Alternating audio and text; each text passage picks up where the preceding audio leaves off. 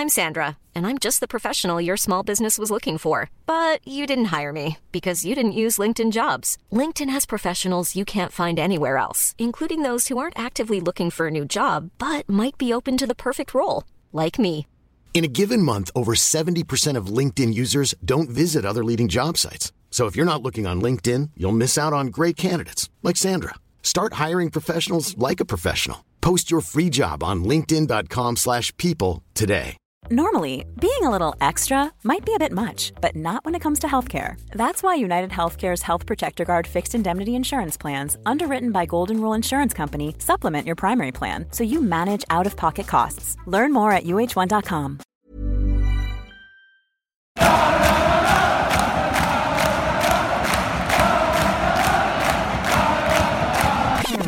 Welcome to a podcast where we look back on classic Celtic games.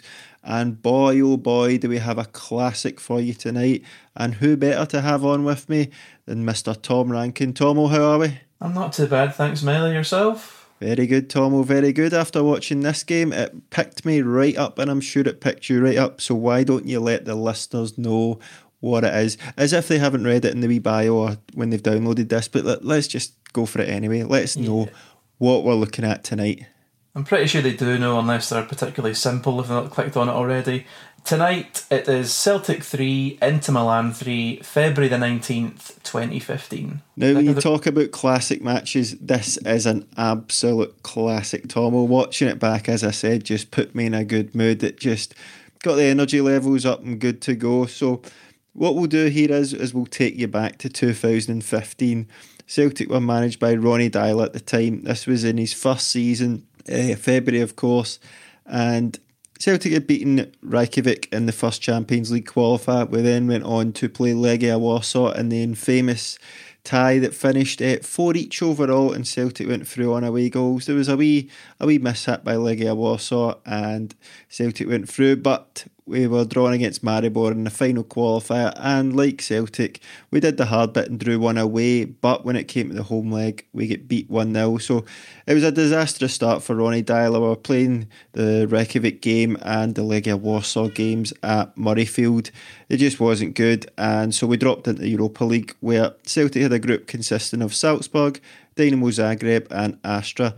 Now, Craig Gordon done pretty well in this, and Celtic managed to finish second in their group and went through to the last 32 of the Europa League. As for Inter Milan, they also had Icelandic opposition in the qualifiers, but it was for the Europa League. They beat Icelandic cracks Stjarnan 9 0 in aggregate, I hope I'm pronouncing that correctly, uh, which then led to a group containing Dnipro, Qarabag, who Celtic fans know well, and St Etienne, Lubo's former team, and who have always had a history of cracking football shirts. Oh, yes. Uh, this would be the first competitive match between the two clubs since 1972 European Cup semi final, which Inter Milan won on penalties, extracting some revenge after Celtic pumped them 2 1 in 1967. Uh, prior to this, Inter Milan had played in Glasgow five times and failed to win on each occasion. Uh, they were recently taken over by Roberto Mancini, and Rangers very kindly let them use Murray Park prior to this game um, they were in decent form at Milan, having just beaten Atalanta 4 1 the week previous. Well, that seems to be a running theme that Rangers give up old Murray Park for the opposition from Celtic. But so charitable. After a, oh, of course, of course. After a, a sticky start to the season under Ronnie Deila, Celtic were starting to get into their stride. They were a re- rejuvenated team after the winter break, and they had won seven straight games, including a victory in the first ever Glasgow derby against the Rangers. They won 2 0 at Hampden Park. Kris Commons and Leigh Griffiths scored. Now, Celtic were playing well this time. We went into this game without Mikael Lustig, Charlie Mulgrew, James Forrest, and Kris Commons. Now, Lustig and Commons were probably regulars, Forrest and Mulgrew in and out due to injury. But this was the first appearance at Celtic Park for Stuart Armstrong and Gary Mackay Steven, who'd signed in the January, but most of Celtic games had been away from home. So this was their first appearance on the big stage. Uh, yeah, they must have been bricking it to be fair. Uh, it's probably the, the biggest games of their career by quite some distance at that point. 60,000 streaming fans at Celtic Park, and I used to, what, 10,000 at Tannadice prior to that. Yeah, that's very generous. Uh, as for Celtic, they lined up with Craig Gordon in goals, Adam Matthews, Jason Denayer, Virgil van Dijk, Izaguirre, Midfield two of Brown and Bitton, Gary Mackay Steven on the right hand side, Stefan Johansen, Stuart Armstrong, and Leigh Griffiths on his own up front. Uh, coming on for Celtic in this game would be Efe Ambrose, Liam Henderson, and John Guidetti. More on that later. Uh, unused subs for Celtic was Lukasz Zaluska, Stefan Scepovic, Wakaso, uh, and a young Callum McGregor. Poor McGregor sticks out like a sore thumb there now, doesn't he? he sure does. Uh, Inter Milan were on the up after the, uh, Mancini came in. They lined up Carrizo, Campagnaro, Ranocchia, Jesus, Santon, Guarin, Medel, Shaqiri, Kuzmanovic, Icardi, and Palacio. A few household names in there, a load of good players, and of course, with this being a sort of a topical game for Celtic, the Lisbon Lions gave the players a guard of honour before the match coming onto the pitch. Probably should have been the other way around. One more thing to note the game was on BT, and we of course had Derek Ray, but alongside him, Gary McAllister. Oh, how times change, how times change. He was bloody loving it, by the way. He was Oh, he was? bigging up the atmosphere big time at Celtic Park. So that's it. Lisbon Lions give Celtic a guard honour onto the pitch in Milan. It's a big game.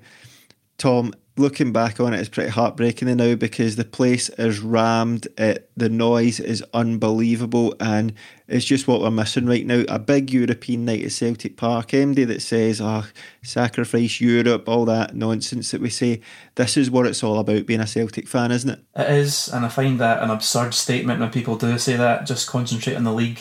Uh, you get the old famous Celtic Park camera shugle at the start of this game because the atmosphere is so loud, and yeah, obviously what everyone's going through at the moment, they're longing to get back to Celtic Park, and this game is what it's all about. So let's get into it, Tom. Kick off, and unfortunately for Celtic, we don't need to wait long for the first goal, do we? Sadly, not. Uh, it was. I think it was about three minutes in before Inter decided to strike first. um, uh, yeah, and it's a a long ball from Inter Milan. Poor from Virgil van Dijk, let Shaqiri wriggle away from him, and a shot straight at Craig Gordon's near post, which I think Craig Gordon should have done better with. He saved it, parried it straight back to Shaqiri, who had an easy task of passing into the net. A poor start from Celtic, and it's it's poor from Big Virgil. Poor from the guy. We we know the guy comes on to become he becomes one of the best centre halves in the world. But there's a couple of mistakes from him this game that he's definitely ironed out. And Craigie G, that shot's going well wide. He should be known. He should know what's happening there, and he parries it back out to Shaqiri. And see when Shaqiri scores and he celebrates and just stands there. The guy's an absolute unit, isn't he? He's um he's made of steel. He's got some physique on him. I don't know if he's still got that physique. He looks a wee bit portly in his later years at Liverpool and Stoke, etc.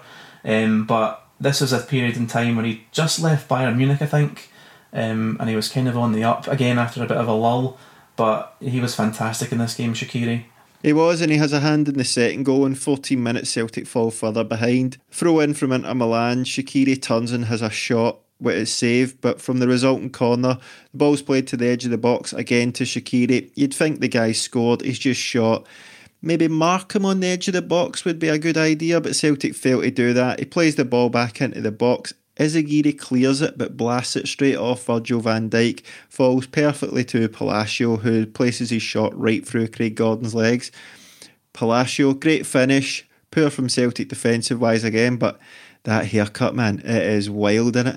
It's comfortably one of the worst haircuts I've ever seen in a footballer. Do you remember um, James McFadden had something similar when he was breaking through at Motherwell? He had a bright red Oh, rat, rat tail. tail, yeah. Um, but it's, it's obviously working for Palacio, Palacio, however how you pronounce it. He's still playing at Bologna at 39 years old. Um, still in Is the he, Serie? A. Yeah, yes. Um, I looked it up earlier because I thought, what's happened to him? Because it mentioned during commentary he played in the 2014 World Cup final. And I thought he was a right good player. And yeah, he's still kicking a ball, still at Bologna, uh, still at high level. Ah, fair play to him. He's thirty nine. Like he's not he's not a runner, is he? So he can still No. do it. And look, there's a that we'll describe it later in the game, but this Inter Milan team maybe not the best, but still a load of cracking players. Just when you see the the pass and the technique on these guys, it's unbelievable. And looking at this Celtic team, that I always describe Ronnie Deila's second season as the Dark Deila days because it was some of the worst football I ever watched. But in this first half, we are sort of seeing Celtic becoming something. We'd seen it, they were doing well in the league. There was obviously no Rangers in the league, so we weren't sure how they were going to do when they came up to a challenge. But Ronnie Deila's style of play, the pressing, the intensity. There's an honesty about this team. The pressing is really good, really intense, and with John Collins at the sidelines as well, he'd be proud. The passing, the movement, the tempo is there, but we just lack that wee bit of quality. The players are doing the game plan, but they just don't have that quality. It's that final ball that's lacking, letting them down. That that that final pass that they just lack, but everyone's making themselves available. Everybody's pressing. It's great to watch, isn't it? It was. Uh, nobody's hiding at all. Um, no. Like you say, great energy levels, which obviously this is what Deila was going for right at the start. If you've got John Collins there as well, that's going to be instilled in them.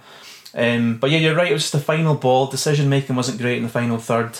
Um, I thought Griffiths looked a wee bit lost at times in the first half, up against sort of crafty veteran Italian defenders. Um, but yeah, like I say, we'd done not too bad, but still after 15 minutes, we find ourselves two goals down. But it wouldn't be long before Celtic get back into the game, Tom, would it? Yep, not long at all. Uh, Celtic would claw a goal back, and it's a, a debut Celtic Park goal for Stuart Armstrong. Um, excellent tight play between Matthews and Brown down the right hand side.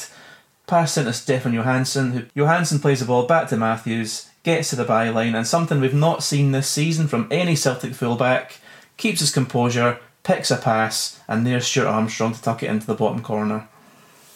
It's a smashing goal, some great play, and that's what I'm talking about. These tight angles. Now that's 24 minutes. Celtic Park erupts, and uh, there's that belief back. The ball goes in. Stuart Armstrong sort of grabs it as it hits the net and gets back. And it look straight away. When are you most likely concede just after you've scored? Not front of Milan. They're most likely concede just after they've conceded.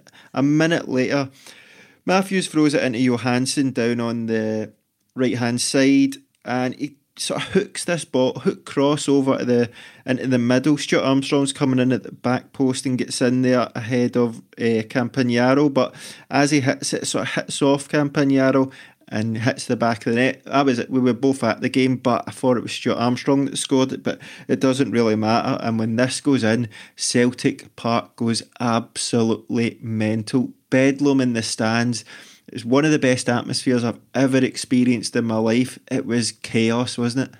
It was amazing. Um, I was in the Jock Stein lower at the far end, so I didn't quite know if it was Armstrong or an own goal at that time. Um, but yeah, the first goal went in. Inter Milan appeared shook. Um, oh, yes. And like I say, it was a bit of a hopeful one in from Johansen. Um, but yeah, job done. If it's Armstrong, if it's Campagnano, or whatever it's called, um, it doesn't really matter. It's two each, and we've clawed it back. We're back in the game two each, and as I said, Celtic are playing really well. We just lack that killer touch. But one of the players I wanted to highlight here who's had a hand in sort of both of the goals was Adam Matthews. Uh, as we said, Mikael Lustig was out, but Mikael Lustig was probably at his best when he had Adam Matthews sort of right behind him or taking over him and he could get rest. Now, in this game, I thought Adam Matthews was brilliant. He was as you say, always available for the ball. He'd take on players, he'd always take it in tight spots, and he's already got an assist to his name. He was brilliant, wasn't he? He was absolutely fantastic. Uh, he was very brave on the ball, I thought, as well. Um, and like I say, he'd only been about 22 at this point or something like that. Um, it was one of the best right back performances I've seen from a Celtic player for a long time, probably since the days of Jackie McNamara. Um, but he was everywhere, he was defending well, he was bombing up and down the right hand side to be honest, it's a performance. I don't remember Lustig having many of them in Europe, but yeah, Adam Matthews was absolutely flawless, uh, flawless tonight. He was excellent, and just to scare you, Tom, he's only just turned 29 in January there. That is unbelievable. He, playing at Charlton, so he's playing at a pretty decent yeah, level. Decent but level. he's one of those guys who, when he came in, great, two good right backs, and we let him go, and that was it really. We didn't really go out and replace him. It's one of those ones, aye, maybe his time's up, but looking back at this, we could have got more out the guy, surely, couldn't we? We could have done. Um, he kind of left with a whimper, if I remember, and there wasn't really much of a fuss made when he did go. Um, there was a wee bit of chat about him coming back. I think when Lennon came back the second time in that summer, he was linked yeah. with a few of his old boys, the likes of Matthews, and I think he was linked with Ledley and Hooper at one point. Um, but obviously, no one really took to it because he's just coming down from the Rodgers era. Um, but I mean, Adam Matthews over the likes of El Hamed and Frimpong and Ralston, he couldn't have been too bad for us if he did come back. I don't think. Like I say, he's only just turned twenty nine, still playing in the championship, so it's obviously a reasonable player still in there somewhere. Yeah, there is, and oh, makes you wonder all the right backs we've loaned in as well. Geez, oh, doing better just keeping them, but that's the old Harry hindsight again. So that's us back in the game. Parkhead is absolutely bouncing. Stadium's going wild. Celtic sort of need, just need to get themselves to half time, get in, regroup, and go again. But disaster strikes again, doesn't it? It sure does, and it's your old pal Craig Gordon um, responsible yep. for that disaster once again. um, in Gordon's defence, I'd forgotten it was pissing down so much this night. Um, they said that at the start of the game, and it was the rain was lashing down, so the sl- the surface would obviously be fairly slippy. But that's me being extremely generous to Craig Gordon. Sure. Um, because it was a horrific mistake. Just a hopeless long ball put it towards him. It skids off the surface, and for some reason he decides to do a sort of full body stretch to try and reach it. Um, he's like he's, it's full elevation.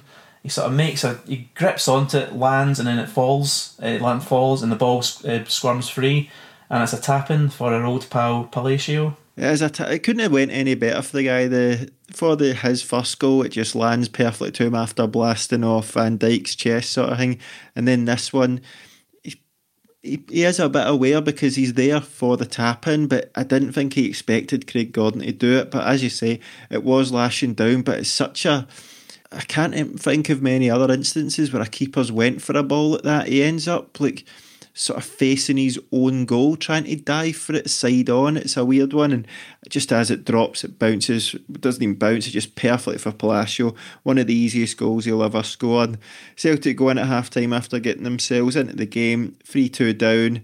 It's a bit of a deflating one, but still a plenty of time in the second half to go. So that's us, Tomo, out for the second half. Celtic, Milan, it's a quality game. You can tell Milan just by the passing that they are a very good team. And as I said, Celtic just look like an honest team. Maybe not good enough, but they're going toe to toe. And one man who gets a chance, who I always feel had chances like this in big games, but just fluffed his lines.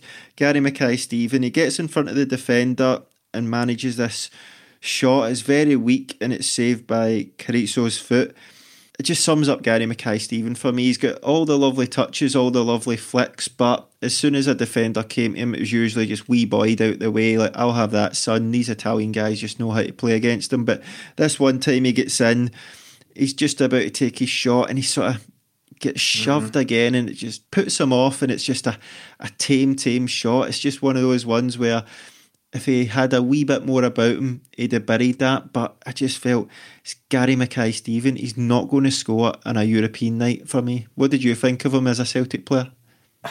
As a Celtic player as a whole, I don't think he really adapted to being a Celtic player. It seemed like the club was too big for him.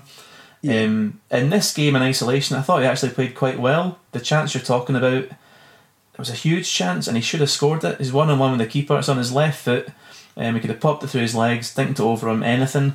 But like I, said before, it's probably the biggest game of his of the guy's career at that point. Um, Sixty thousand fans, massive European night. And but I thought he did well in this game. But overall, like you say, he's got all the flicks in the world, all the tricks in the world, but he never took his chance consistently. He was injured quite a bit. I think the sort of final nail in the coffin for him was that game, the semi final against Rangers uh, under Deila when we got beat on penalties he got I think he got hooked in the first half or something like that. I can't quite remember. Um, but yeah, he was a wee guy in that, and that's one thing Celtic fans don't want to see being bullied off the ball by any kind of Rangers player, or if he's not got the guts for it. He only cost what two hundred fifty thousand. It's a gamble of a signing. Had these odd had moments here and there, but it was never going to work out for him. I don't think at Celtic. No, I remember um, me and Jamie actually went to his debut away to Partick Thistle and I put on 3 1 Mackay Steven to score first and it came in. So I think I won about 100 quid or something. It was a, a decent wee, wee return. So I was hoping they'd do well. I Armstrong scored that night as well, I'm sure. Yeah, but he did. I just, I'm just felt that he'd score against Thistle, but see if he get the exact same chance that he got against Thistle against Rangers against a European team, he just he wouldn't do it. I think he might have played against Man City in the Champions League in the following yeah. year away from home. He did, and he had a hell, he did, and he had a hell of a chance in that game as well. I remember, I think he was clean through in that game. Um, no, I, did he do the same and hit it off his legs or something? Yeah, this this hazy old yeah. memories, but I think it's something similar to that in the Inter Milan game. Um, yeah, he's just just short of Celtic level, I think. Gary Mackay Steven. So at the start of the second half, Celtic would begin to pepper Inter Milan's goal with uh, chance after chance. Uh, the next the next big chance fell to Leigh Griffiths uh, with with his original hair and everything. Um, cross came in, ball came into Johansen, who chested it down to Griffiths. Great chance, but it was blocked by Inter keeper Carrizo. Um, how do you think Griffiths did in this game? Uh, as you said, it was just I felt look he's up against Ranocchia, who's a really good centre half. Him and Jesus a big, big strong guy. What you'd expect from an Italian team, and I just feel that Celtic didn't get the killer pass in, but he was always just on the shoulder trying to get, hoping that the ball would come over or would go through to him. And it really happens against teams like this. They, they're too savvy for that. They know exactly what they're doing. And look, to be fair to him, watching this, I was like, where is this Leigh Griffiths now? Because he's pressing, he's harrying, he's doing everything. But I just felt he, like a lot of the players, he lacked that quality how many times are teams like Inter Milan going to let balls slip through? It's not going to happen. He has to drop deep, get involved in playing. While he's he's working his hardest here, I think you see with him and a couple of other players that the difference Brendan Rodgers made when he came in, he's probably given them that individual coaching, given those those wee things to improve their game, and he was just sort of on the cusp. But this was this chance as well, maybe even now, I'm not sure I'd expect Leigh Griffiths to score it. Uh, it's just one of those ones that a big game against Inter Milan. Has he ever really done it in a massive game? He's got a goal against Anderlecht, but everything else is usually all qualifiers for him. I just feel that one on one, when he has a chance to think about it, it's not his best. What do you think of him in this? I thought he was. He looked like a wee boy in this game. Um, yeah. At this time, as a Celtic fan, I still have my doubts about him. This was before his 40 goal season, I think, Leigh Griffiths at Celtic. Um, it was the following season, was it? Yeah, it was. Um, but I remember being at a Scotland game. It was Scotland v Belgium the season before that. Um, and he was up front in his own for Scotland, but he was up against uh, Daniel Van Buyten and Jan Vertonghen. Um, both are about at least a foot taller than him. But he was just being ragdolled all night. But he didn't have that like electric pace to get by them. I just didn't think he was suited to being up front in the zone. Um, and it was a similar type of game in this one where he was just he just didn't look much of a threat, um, unless the ball fell to his left foot like a snapshot or something like that. He had a free kick in the first half, which was sort of Griffiths territory as we know these days. He absolutely ballooned it into the stands. So I don't know if he just didn't settle in this game or what it was, but I think he was quite rightly hooked for John Guidetti not long after this chance.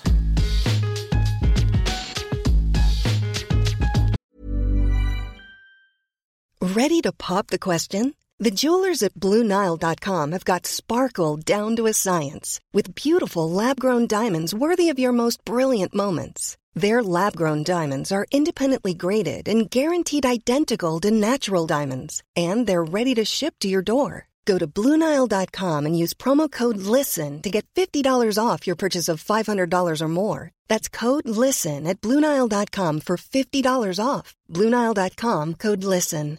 I'm Sandra, and I'm just the professional your small business was looking for. But you didn't hire me because you didn't use LinkedIn jobs. LinkedIn has professionals you can't find anywhere else, including those who aren't actively looking for a new job but might be open to the perfect role, like me.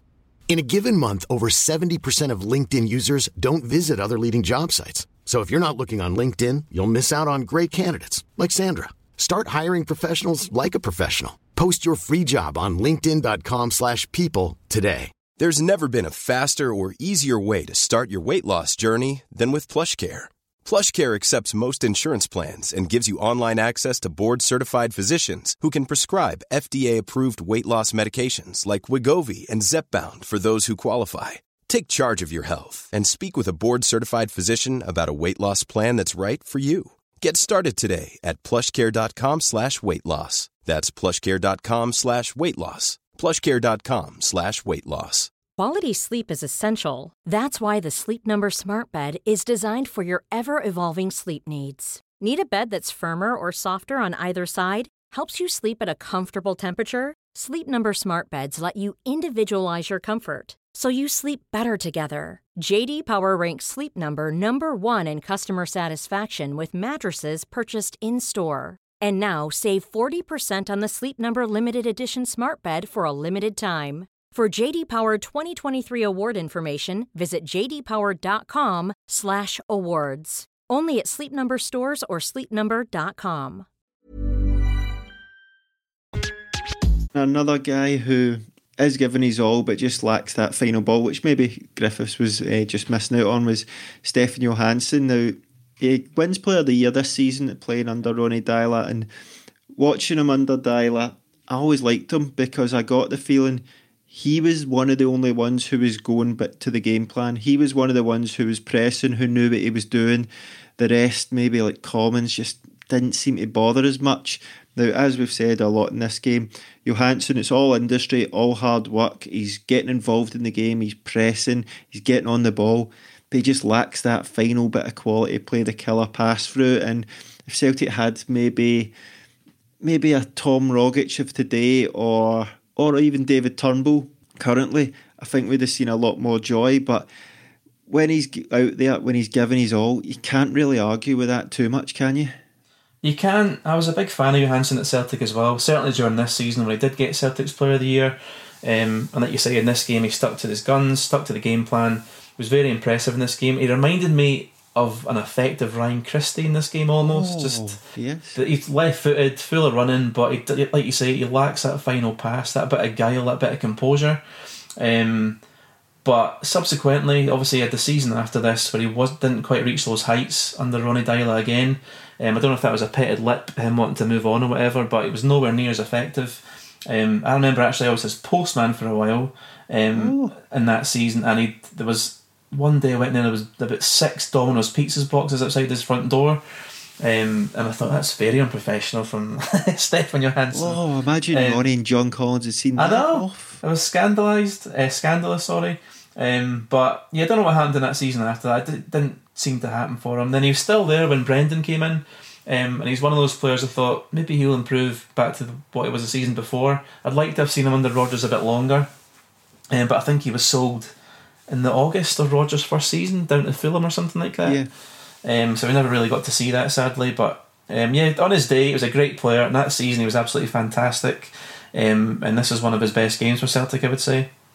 Yeah, you're spot on there. I thought he was great this season. Just tailed off in the second season, and I think with him being Norwegian, having played under Deila before, he got a lot of undue stick in the second season. People Yeah. just thought he was Deila's boy, and when things were going wrong, he sort of copped it as well. When really Neil Lennon signed him, it was just coincidence that Ronnie Deila ended up there with him, and what you're saying is true as well. I thought looking at our squad, Johansen was one of the guys that would have fitted in perfectly under uh, Brendan Rodgers. Just a pressing machine, and we knew how that Rodgers was going to play. And I've seen him play a couple of times in the flesh for Fulham since, and uh, he's been okay, but nothing outstanding. So I think we maybe seen the best of him that season, and it's maybe something like we're watching with Frimpong now. Maybe when you get guys like that it's maybe best to sell them when they're at their sort of their best because it's very rare that you get to see a second season. We've seen it with Izaguirre, we've seen it with Johansen. Maybe you should just cash in on these guys. Certain players you can keep like Dembele, who you know is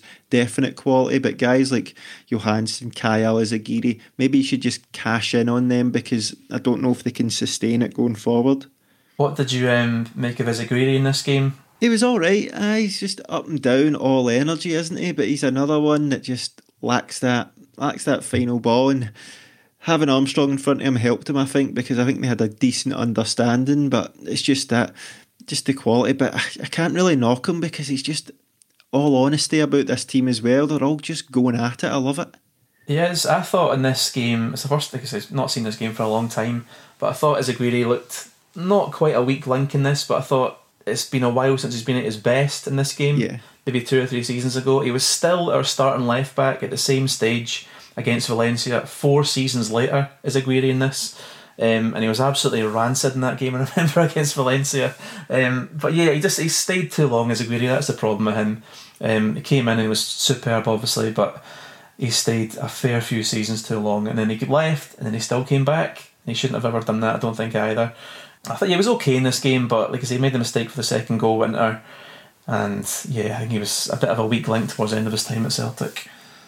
Yeah, he definitely was. We just took too long to replace him. And it was the following season that Ronnie Deila brings through Kieran Tierney, and the rest was history for him. But this team is a real work in progress. It's a, a fairly young team. We've got Brown and Bitton in the middle. Brown, like he was energy, he was moving about, and it's it was quite weird watching because with the Scott Brown we're seeing currently. But him and Bitton are good. They were spraying passes about. They were flying into challenges and. Virgil van Dijk gets booked for getting the wrong side of Icardi. Now we've already spoken about his mistake for the first the first goal under Palacio uh, when he let Shaqiri get away. Sorry, second goal, not really his fault. The ball just blasts off him. But with this, he let he let these quality strikers in Palacio and Icardi and even Shaqiri from midfield get away from him quite a lot, didn't he? There was a lot of lot of times you thought, oh, you got away with that one there. It happened a lot with Celtic in Europe, but when you see him play, you can see the quality, you can see the power on him, and he drives some out from the defence well. But he has definitely ironed out a lot of his game, hasn't he? He sure has. in this game, you could probably argue that his defensive partner Jason Denayer was actually more impressive than him in this game. Yeah, he was. He seemed a lot more composed. Was very quick Denayer as well.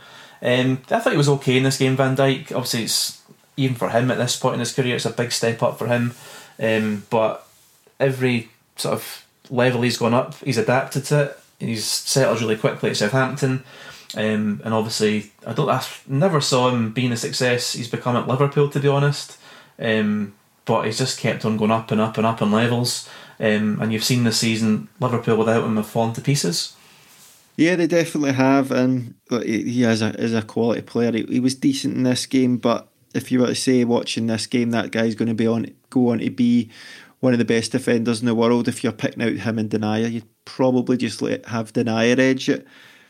So Celtic are trying to get themselves back into this game. Liam Henderson comes on for Stuart Armstrong and John Guidetti comes on for Leigh Griffiths. Now, John Guidetti came to Celtic. I was delighted with that. I thought I've been calling for it for a while. He was all I could always get him in football manager for Celtic. He just seemed like a guy that would be a perfect fit for Celtic, a Swedish striker, of on the on the fringes at Man City, not really playing, needed to find himself a home. And he got off to a smashing start at Celtic. He was brilliant. He smashed in a hat trick against Partick Thistle. I remember one night it was an absolute great hat trick. Yeah. But coming into this game, he'd sort of fallen out of favour after that blistering start. No goals in 10 appearances. His last goal was in the 30th of November after that massive start he had. And it was also Roberto Mancini that had given him his debut. So it came full circle for him and he came on the pitch, and this is when things start to change for Celtic. We made another change, and Efe Ambrose would have to come on at right back for Adam Matthews because he was struggling with a little injury. But Celtic started to come back into the game, didn't they? They did. Um, they went through a wee bit of a lull the second half, but I think the crowd, as much as anything else, egged Celtic back back into this game. Um, I know it's a bit of a cliche this season, everything that's been said about Lennon and the missing the fans, but the, the crowd were fantastic in this uh, occasion. Um, but yeah, once Griffiths went off, Guidetti came on, and it gave the crowd that wee lift, I think. Um, and yeah, Guidetti, I would like you say, similar to yourself, I was excited for Guidetti when Celtic signed him. He had an amazing season at Feyenoord, I think. He scored about 20 goals in 22 games or whatever it was. Um, I like to say started like a house on fire, but he went in a a massive downturn in form over the winter period. Um, I don't know if it was at this point where he'd already said he wasn't looking to stay at Celtic I think he had this season. January, was it? Yeah, it could have been something like that. Um, but yeah, it's um, a hell of a goal drought uh, for Guidetti. So we didn't really have anyone else apart from Scepovic on the bench um, to replace Leigh Griffiths. So you're always going to plump for Guidetti over him, I think just in that, thinking back to this Ronnie Deila team, it was just a cobbled together team.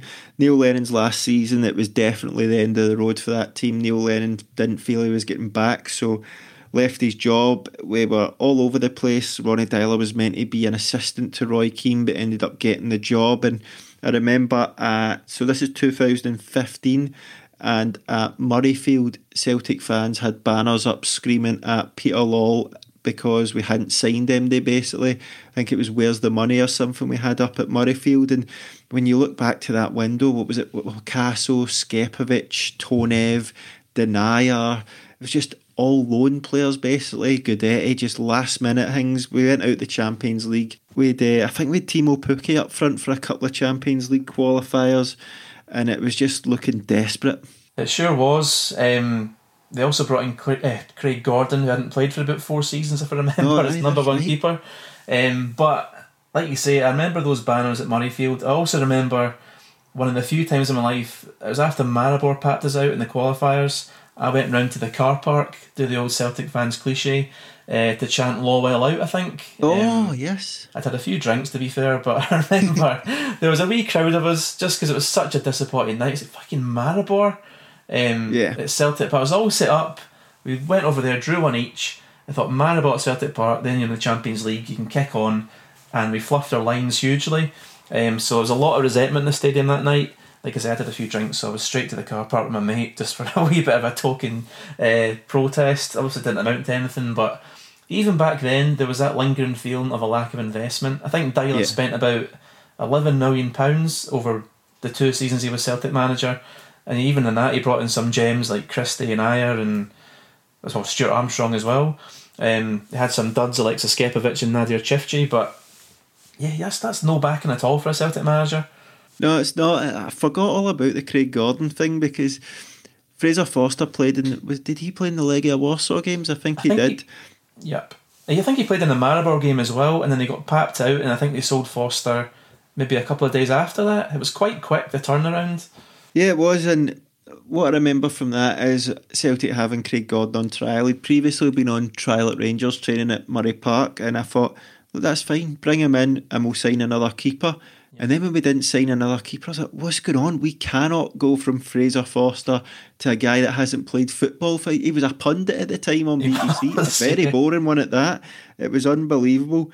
And Ronnie Deila, as you were saying, he'd get no backing whatsoever. We brought this guy in who was meant to improve players, which is fair enough. But then when you bring in substandard players, what you were bringing in before, he's only going to improve them to be decent players rather than bringing in decent players to make them good players. It was a strange, strange strat- strategy from Celtic. And look, in this game, we've seen that. Like Freddie Guarin in the middle of the park was absolutely brilliant in this game. He just dictated play. Brown and uh, Bitton were up against him. They had a tough time, but they gave as good as they got. But just when you see guys like that, the quality has on the ball, and Ranocchia at the back is just your typical guy you'd expect to play for a team like Inter Milan. Solid as anything, but one of the dirtiest buggers you'll ever see. Holding on at corners, we we tactical fouls here and there. He looked brilliant, didn't he? He did. He was sheer filth. Uh, not in a good way for Celtic, sadly. He's actually still at Inter Milan. Um, he's just he's a bit of a veteran defender, but he's still getting five, six games a season when they're obviously struggling with injuries. He was on loan at Hull City, I think, a few seasons back. Um, but yeah, he was very good in this game. He tried a ridiculous overhead kick about the 65 minute mark, Oh, um, which is one of the worst ones I've ever seen. Um, but apart from that, he was more or less flawless, to be fair to him. So that's us, Tomo. Three subs used. Celtic threw everything they had at it. We're getting into added time. There's four minutes added on, and as that four minutes goes up, that's when the place erupts. That's when you get that wee bit of belief that all we need's one chance. And to be fair to Ronnie Deila, his subs, his subs really did do it. Gary Mackay Stevens is running inside. He gets tackled as he's going towards the the goal. The ball falls to Liam Henderson. Instead of taking a touch on the edge of the box, he does this lovely wee first time dink pass over to Guidetti. He controls it on the chest and lashes it home, and Derek Rae hits out with a Celtic evoke the spirit of 67, and the place goes absolutely wild. I've got vivid memories of that goal, and you just felt Billy McNeill said there's a fairy tale about this team, and you just felt that night that Celtic deserved something out of that game. It was just felt like a bit of fate getting something out of that game. It was absolutely brilliant, wasn't it? It was amazing. Um, I was actually the goal was in my eye line. I was in the Jock Stein lower that night, and Oh, there'd been a few folk. Um, a few folk actually left early because the game was kind of not fizzling out. But I think you know what it's like at Celtic Park. People leave five ten minutes early all the time.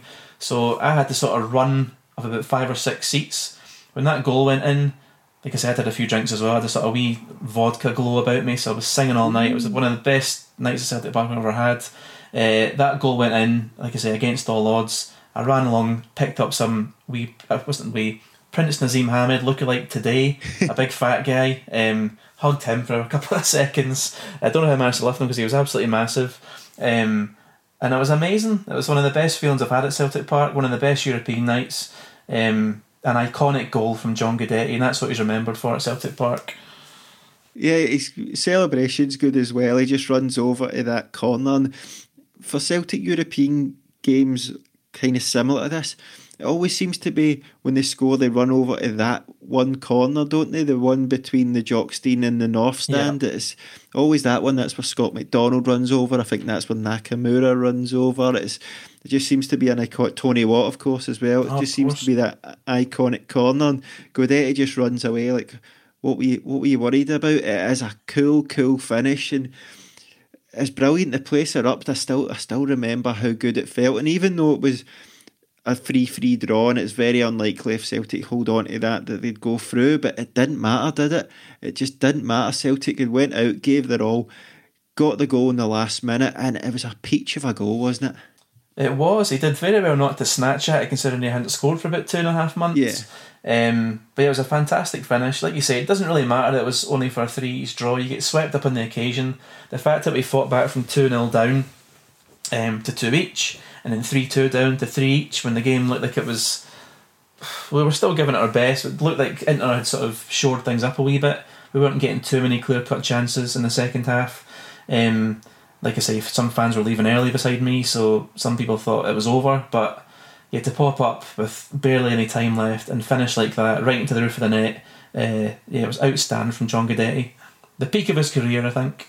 I think so. I think not not wasted career because he did go on and play in Spain. I think he went on to Celta Vigo and that, but he's just one of those guys, kind of like my old love Paddy Roberts. I think he needs to be a good team, an attacking team to really flourish. I don't quite think he got that after Celtic. Some people always think the grass is greener, but I think when you're at Celtic, you're playing in a winning team. You're in a you're in a team that's going to play in Europe all the time. I think it would have been ideal for him if he had screwed the nut. But another guy I want to touch on is Ewan, he- Ewan Henderson. See, I'm getting mixed up today. Easily done, uh, to be fair. His brother Liam. The pass is absolutely exquisite, isn't it? It's absolutely exquisite. I wonder if this is where his love for Italian football started, and this is why he's ended up there. It could well be. Um, I'd actually forgotten it was Henderson that played that little flick pass. I thought it was Stefan Johansen at first glance. Um, but obviously they'd done the replay and it was Liam Henderson. Um, but yeah, it was just the composure to do that. Again, not just lash out and just have a shot at goal or something like that was tremendous on Liam Henderson. And like you say, maybe that did spark his love affair with Italian football. Uh, yeah, and again, you could probably argue that's uh, the peak of the Celtic career for Liam Henderson, the biggest game he's played in. Didn't really get much of a chance after that under Ronnie Deila, and after that it was did he get loaned out to Rosenborg? Was that before yeah, or after yeah. this? Yeah, and then after that on to his journey with Hibs, and then on to Italy subsequently. No, he's had a pretty decent career, hasn't he? He's one of those guys you always think, oh, you always try and hope he's better than he is because he's come through the ranks at Celtic, but he just maybe didn't have that quality. And as soon as Brendan Rodgers came in, he played a few games, but he was just never going to get ahead of the guys that were there. Uh, so that was it. Celtic get that goal. It's pandemonium in the stands. It's amazing feeling. You feel it like we've got something here, but it's not over yet. Inter Milan get a free kick. It's right in the middle, sort of Shaqiri territory, and he takes it. And it's one of those ones where the stadium's just so tense because Celtic have got themselves into it. They've got themselves back at the game. This is literally going to be the last kick of the ball.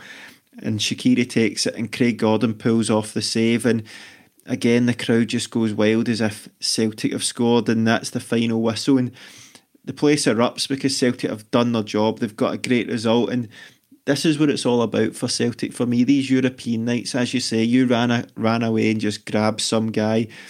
The just euphoria in the stadium after that, the place is absolutely bouncing. It's just a great, great night. It really, really hits home about not being at the football right now because you just hope we can get back to that at some point and as soon as possible because that's what it's all about supporting Celtic for me. Going to those games, being the underdog, and getting a result in the end, and just hugging on to people, grabbing people. That sheer euphoria when you get that last minute goal is it's unbeatable, isn't it? It is. Um, like I say, I was watching that earlier tonight. This game, and my missus was watching it with me.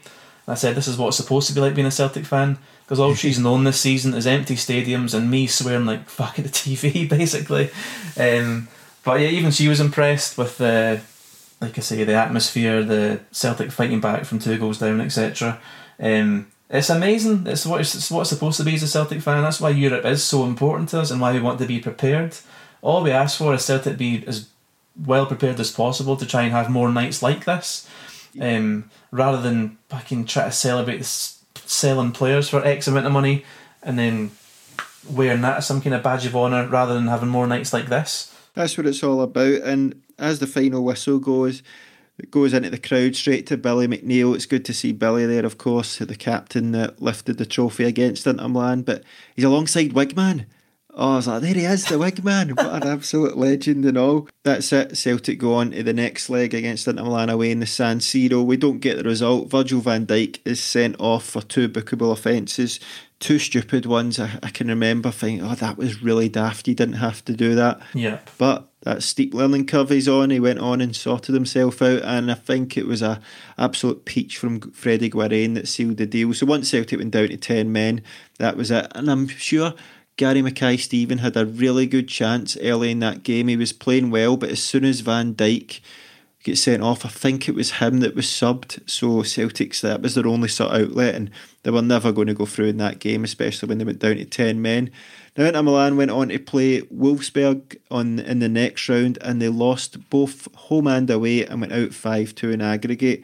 So that was that. The European adventure was over for Celtic, but after that game, it sort of felt like the some the start of something for Celtic. We a poor start to the season. We managed to get through in the group. Once January came around and Ronnie Deila had sort of settled the team, they knew how they were playing. We had a sort of settled squad. We felt like we were on the start of something, didn't we? That we could push on, try and win the treble as he wanted to do, and then get into the Champions League next year. But it just didn't work out for him, did it? No, it was more um, wheeling and dealing in the summer after Van Dijk left uh, from, from memory. Uh, another failure to get into the Champions League. Um, I think it was Malmo, wasn't it, in the qualifiers that Yeah, next following exactly. season? Lovely old Jo Inge Berget scored against us from memory. One of the most handsome men ever to play for Celtic. Um, that's an unofficial style icon for me as well. Um, but yeah, it was like that, was, that 3 H game was so promising. Like, say, the sort of fight we showed, even the ability we showed, the technique to go toe to toe into Milan. They've got players like Mateo Kovacic coming off the bench and stuff like that in this game. There was a lot of promise, and like I say, a few a lot of Celtic fans probably doubted Ronnie Deila when he first came. That was the game I think everyone was pretty optimistic, and they sort of bought into it. But like I say, the the summer that followed, he, I don't think he got many. I think we just signed Nadir Ciftci, didn't we, that summer? That was one of our main signings. The summer after that. Um, if that's your sort of blue chip signing, then you're going to struggle the following season, and that's what happened. Yeah, definitely. Like when you look at that team, it's got the, the sort of makings of a really good team. Guidetti's going to go; he's not going to stay, so you need to bring in a striker.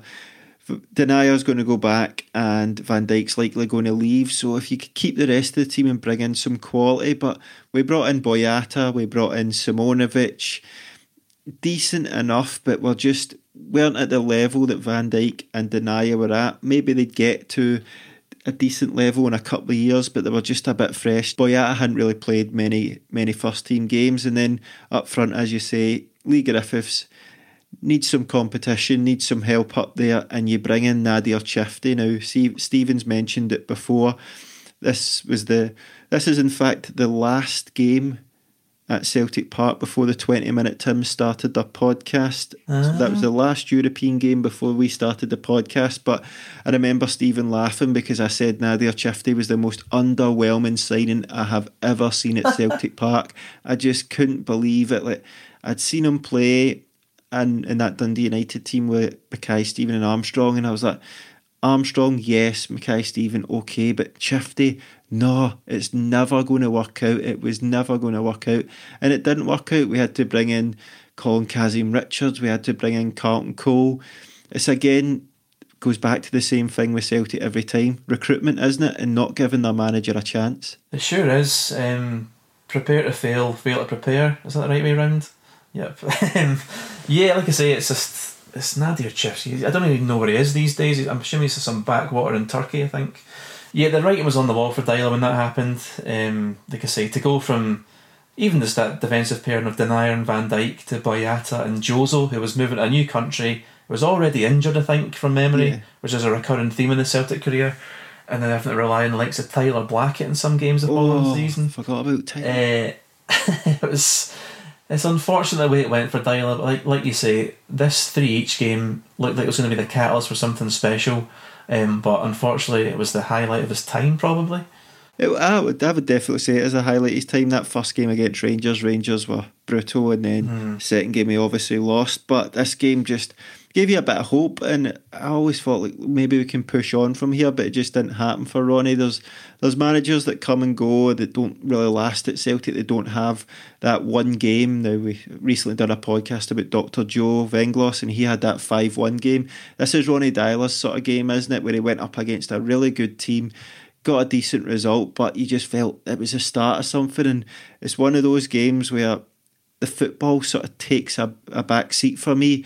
It was all about the atmosphere. It was absolutely electric. This game, Valencia went under Martin O'Neill. It's just one of the uh, the Brendan Rodgers Man City game. Just a special, special atmosphere, wasn't it? And it's what Celtic are all about.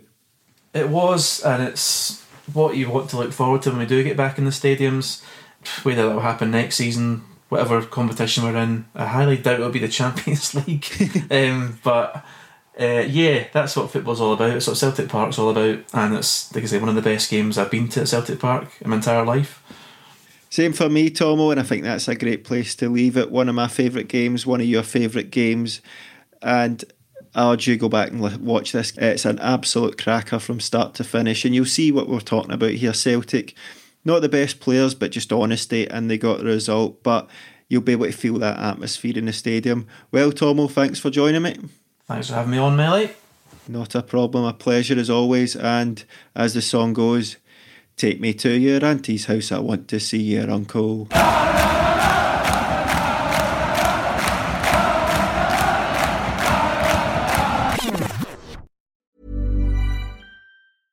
Want flexibility? Take yoga. Want flexibility with your health insurance? Check out United Healthcare Insurance Plans. Underwritten by Golden Rule Insurance Company, they offer flexible, budget friendly medical, dental, and vision coverage that may be right for you. More at uh1.com. Hi, I'm Daniel, founder of Pretty Litter. Did you know cats tend to hide symptoms of sickness and pain? I learned this the hard way after losing my cat, Gingy. So I created Pretty Litter, a health monitoring litter that helps detect early signs of illness by changing colors, saving you money and potentially your cat's life. Pretty Litter is veterinarian developed, and it's the easiest way to keep tabs on your fur baby's health right at home. Go to prettylitter.com and use code ACAST for 20% off your first order and a free cat toy. Terms and conditions apply. See site for details. Normally, being a little extra can be a bit much, but when it comes to healthcare, it pays to be extra and United Healthcare makes it easy with Health Protector Guard fixed indemnity insurance plans. Underwritten by Golden Rule Insurance Company, they supplement your primary plan, helping you manage out of pocket costs without the usual requirements and restrictions like deductibles and enrollment periods. So when it comes to covering your medical bills, you can feel good about being a little extra. Visit uh1.com to find the Health Protector Guard plan for you.